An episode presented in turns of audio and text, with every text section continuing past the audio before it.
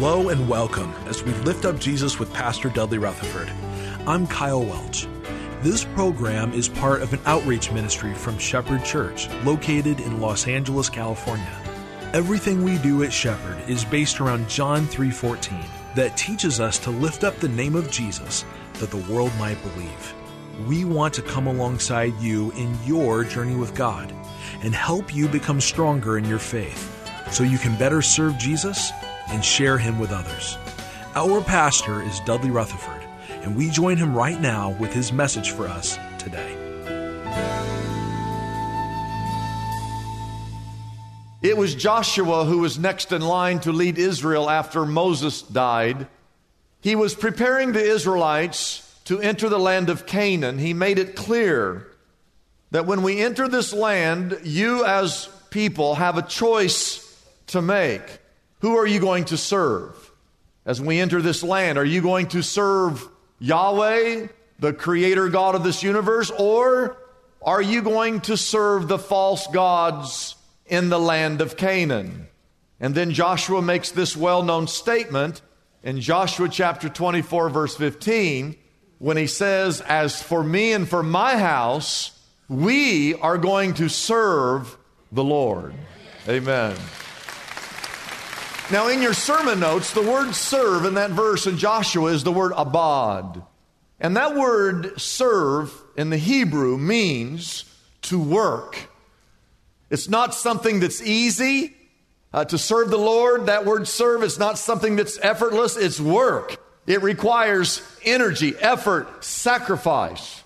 And if you ever get to the point where you can see the God of the Bible, Yahweh, and see the greatness of God and the fact that He sees all, that He knows all, and understand that God can do all. And then you realize all that Jehovah God has done for you, you can't help but want to serve a God like that. In the New Testament, Joshua's in the Old Testament, but in the New Testament, it makes it clear that you and I are supposed to serve. And the New Testament explains that you and I are to be the hands and the feet of Jesus.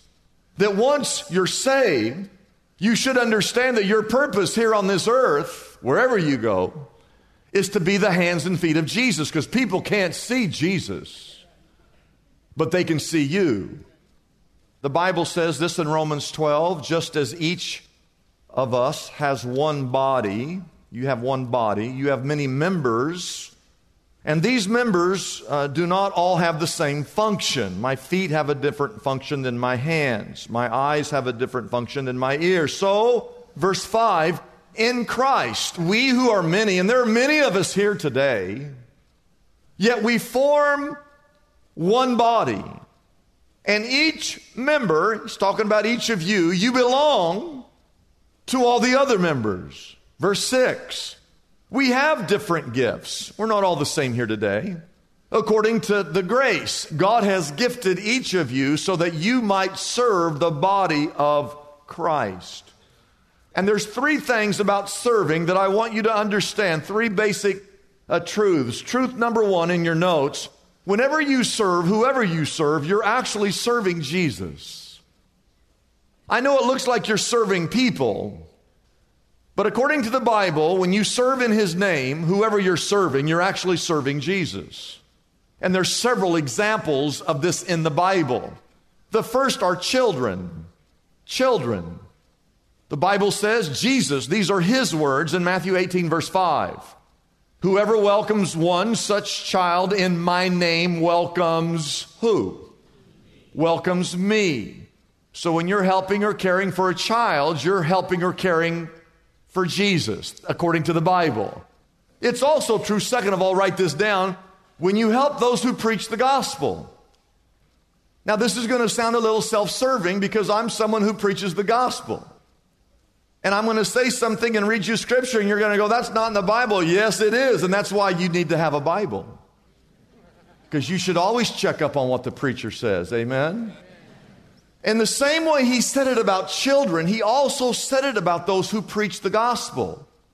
The Bible says in Matthew chapter 10, verse 40, Jesus said these words as he's talking to the 12, as he sends them out to preach. He says, Anyone who welcomes you welcomes me.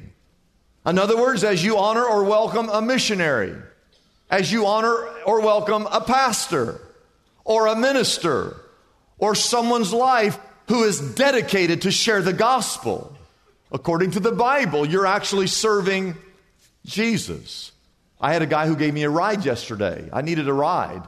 And my buddy Steve said, I'll give you a ride. I said, You don't need to give me a ride. I said, My wife's coming to pick me up. He said, No, I'll take you. I said, No, you don't need to. My wife is coming to pick me up. He insisted. He, Pastor, let me, let me, I don't mind. I said, Okay. Called my wife, honey, you don't need to come. Steve's going to take me.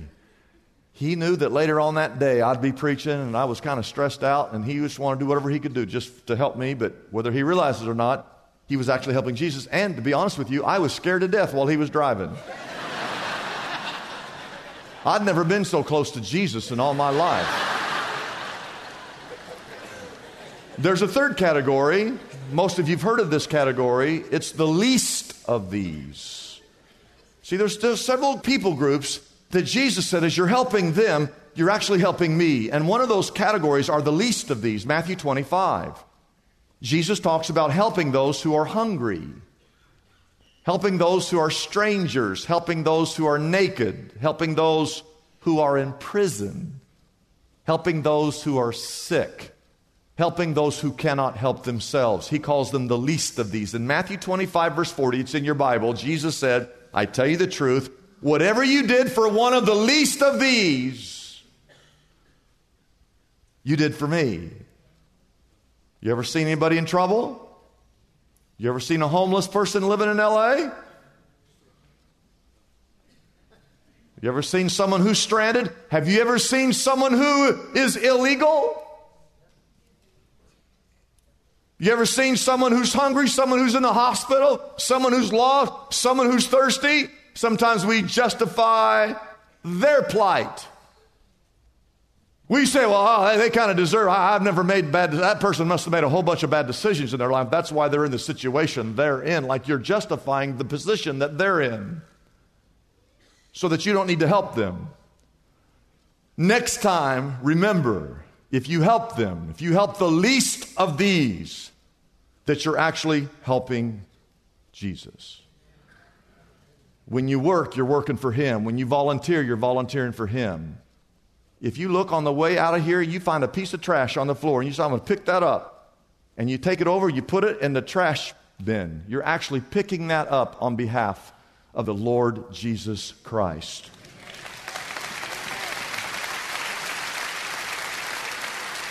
Because whenever you serve, whoever you serve, you're serving Jesus. Number two, write this down. Get this point. There's a differential here serving leads people to Jesus Christ. Not only are you serving Jesus, but the person you're serving, you're actually leading them to Jesus. When you use your gifts and talents for the body of Christ, you're actually helping people find Jesus Christ. Let me tell you something about this church. We are trying to win people to Jesus Christ. That's why we exist. And as we try to lead people to Jesus Christ, we're successful in that as people who have gifts and talents serve and do your part. Greeters who greet, ushers who usher, trams that tram, right? Workers that work, uh, people who serve in so many different capacities here in this church. But the reason we are serving is that we might point people to Jesus Christ. The story is told of St. Francis of Assisi. He took a student with him as he went to town. The student watched as St. Francis gave some money to a poor person. He worked in a local kitchen and he helped a family build or mend a fence. And they returned to the monastery, and the whole time he never said a single word. And the student was perplexed, and he said, I thought you said we were going to preach the gospel. And Francis replied, Preach the gospel at all times, and when necessary, use words. The story indicates that the most powerful sermons we preach are not with words, but with actions. Many of you preach much louder sermons than me because I preach with words. You are preaching with deeds. The truth is, words are cheap, actions are louder than words. That's true on so many different levels. Number one, write this down. It's true with your spouses. It's true with your spouses. The Bible says, and this is in the Bible, 1 Peter 3, verse 1 and 2. Wives, everybody say wives. In the same way, be submissive to your husbands, so that if any of them do not believe, if you're married to an unsaved man, the way you live your life, the rest of that says that they may be won over without words, but by the behavior of their wives when they see the purity and the reverence of your lives. There's only one person we're to be reverent towards, and that's God Himself. And that is saying, and it doesn't matter whether it's wives to husbands or husbands to wives, if you want to see a difference in your marriage, you as part of that couple, you decide that you're going to live a pure life and a life where you live a life that is, you have reverence for God. Your spouse, as they see you living for God, it will motivate them to live for God without you ever saying a word to them about living for God. It's also true about pagans. Pagans 1 Peter chapter 2 12 says, live such good lives among the pagans. I like to, I like to add of LA, the pagans of LA. That would be a good TV show. live such good lives among the pagans of LA that though they accuse you of doing wrong as a Christian, they will see your good deeds. You just keep living a good life, a godly life and one day, as you glorify God when He returns, they will glorify God too when the Lord Jesus Christ returns. I believe it's true with our spouses, it's true with those who are outside of Christ. Number three, write this down. It's true with the whole wide world, the whole world, not just the pagans here in LA. Amen. The Bible says in Matthew 5, verse 14, you are the light of what? The light of what? You are the light of the whole world. A city on a hill cannot be hidden. Verse 15. Neither do people light a lamp. Can you imagine lighting a lamp and then just covering it with a bowl? What good? What, why would you do that? Instead, they put it on a, a stand. You light a lamp, you put it on its stand. Why? Because it gives light to everyone in the what? In the house. You see, you might live here today and no one in your house is a Christian.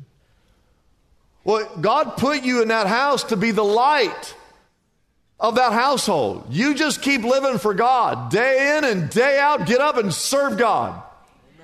And one day your example will lead that entire household to Jesus Christ.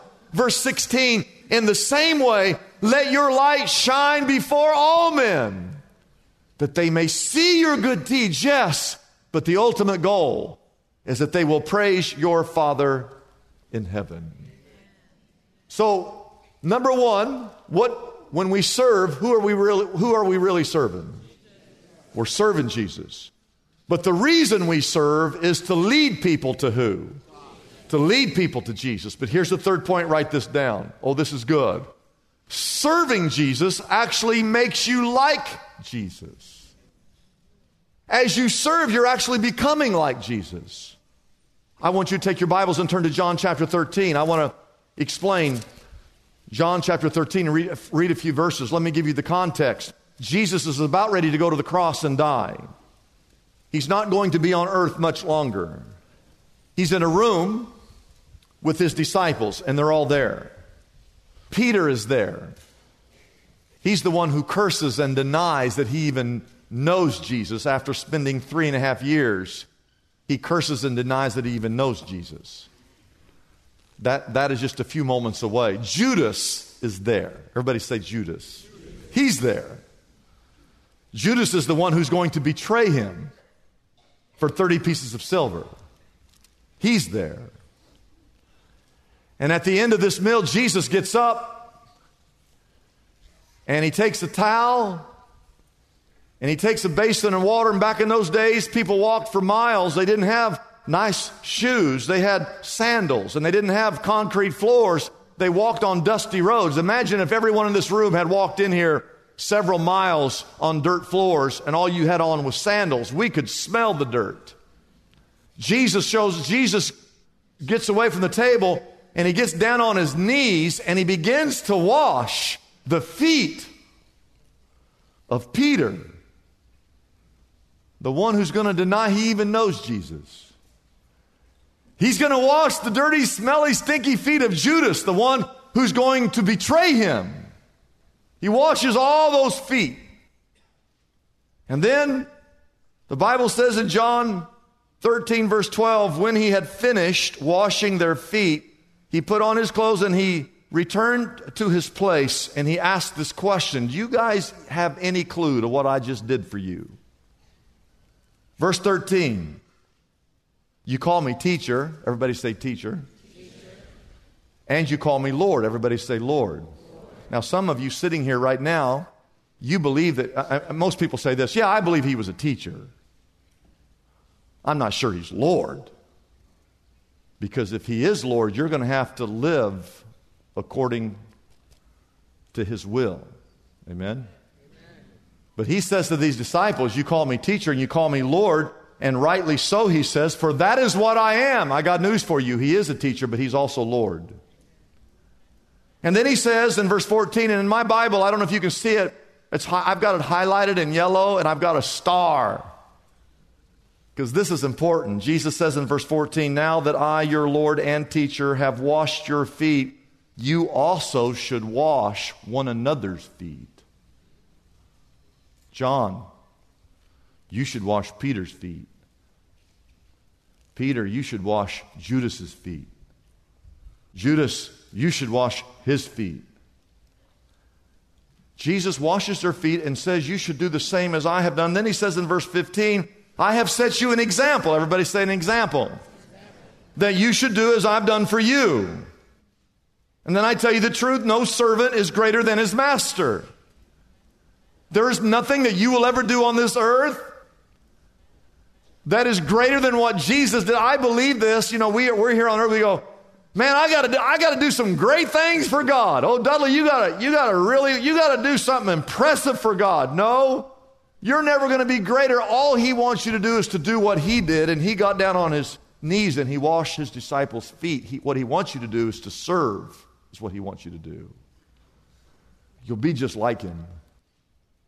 And then he says in verse 17, Now that you know these things, you will be what? You will be blessed if you do what? I've asked you this before. How many of you want to live under the blessing of God? He said, You will be blessed if you do these things. What things? Get off your high horse and look for people in the body of Christ and use your gifts and serve. This is Henry Dunant. Everybody say Dunant. He was born in Switzerland. Here's, the, here's his birth date, the year 1828. His parents were wealthy. He was born with a silver spoon, so to speak, in his mouth. He could have lived his whole life in what we call lazy luxury. Those who know him say that he was a kind and caring man who often visited the sick and helped those that were poor. As a young man, he started an organization called the Young Men's Christian Union, designed to help teenage boys. As an adult, he had an appointment with Napoleon III, whose armies were off at war in Italy. And on his way to meet Napoleon III, he passed a battlefield and saw the atrocities of war. He saw bayonets and guns rusting in the mud. He saw the bodies of some 30,000 soldiers, most of them dead, but some of them still alive. He heard the cries of the agony and their pain. Some were cursing as they breathed their last breath of life. Dunant couldn't turn away. He went to the nearest town and persuaded the townspeople to turn their church into a first aid station. And then he persuaded the citizens to help him, and they went to the battlefield and they carried out the wounded on stretchers from the battlefield to the church And for three weeks, he worked side by side with the doctors and the nurses, ministering to the wounded and to the dying. Eventually, he returned home. But he could never forget what he'd seen and experienced. And one day, at an international gathering in what is now known as the Geneva Convention, there were 22 nations that signed a declaration granting immunity to doctors and nurses and ambulances so that they could go into the battlefields to bring back the wounded without fear of being shot at themselves. And they adopted as a symbol a cross, a red cross to identify them.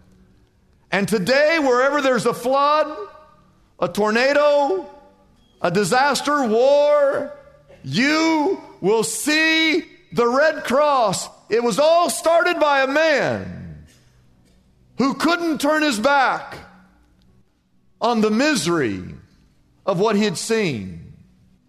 Ladies and gentlemen, I want you to know that there is another cross from 2,000 years ago.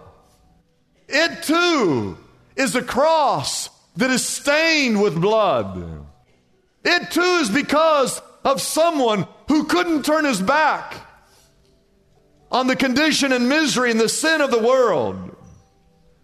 And the Bible says these words, get this etched into your heart. Mark chapter 10, verse 45. For even the Son of Man, Jesus, he came, he did not come to be served. He came to serve and to give his life as a ransom for many. Don't you see that Jesus, the Son of God, came to this earth to serve you, to die for you, so that you might have everlasting life? And if Jesus gave everything that he had, even his life, we too, in order to be like him, we should serve. We should be willing to give our all. And the church, the church, we're here to worship him. And we're here to serve him. And when we serve others, we're serving him. And when we serve others, we're leading people to Him. And when we serve, we're becoming like Him. And all God's people said, It's a blessing for us to bring this program to you every day. We exist only by our faithful partners who support us through their prayers and financial gifts. If Pastor Dudley's message has been a blessing to you, we would like to encourage you to consider joining in partnership with us so we can continue to be here every day to bless others with this important ministry. Your gifts, whether large or small, are greatly appreciated and go directly to help keep us on the air. You can find out more about supporting us by calling our toll free number, 888 818 4777. That number again is 888 818 4777. We have operators standing by and ready to take your call. You can also support us by going to our website, liftupjesus.com forward slash reach. That address again is liftupjesus.com forward slash and then the word reach. Hello, friends. My name is Dusty Frizzell, and I want to invite you to our Thursday night service at Shepherd Church. That's right, we're adding a fourth service. Worship service starts at 7 p.m. and it's for all ages. We'll be following the same sermon series as the weekends, and you'll hear from myself, from some of my friends, and even from Pastor Dudley. So if you'll be gone on a weekend or you just want to open up some seats for others on the weekends, join us on Thursdays at 7 p.m. I hope to see you there.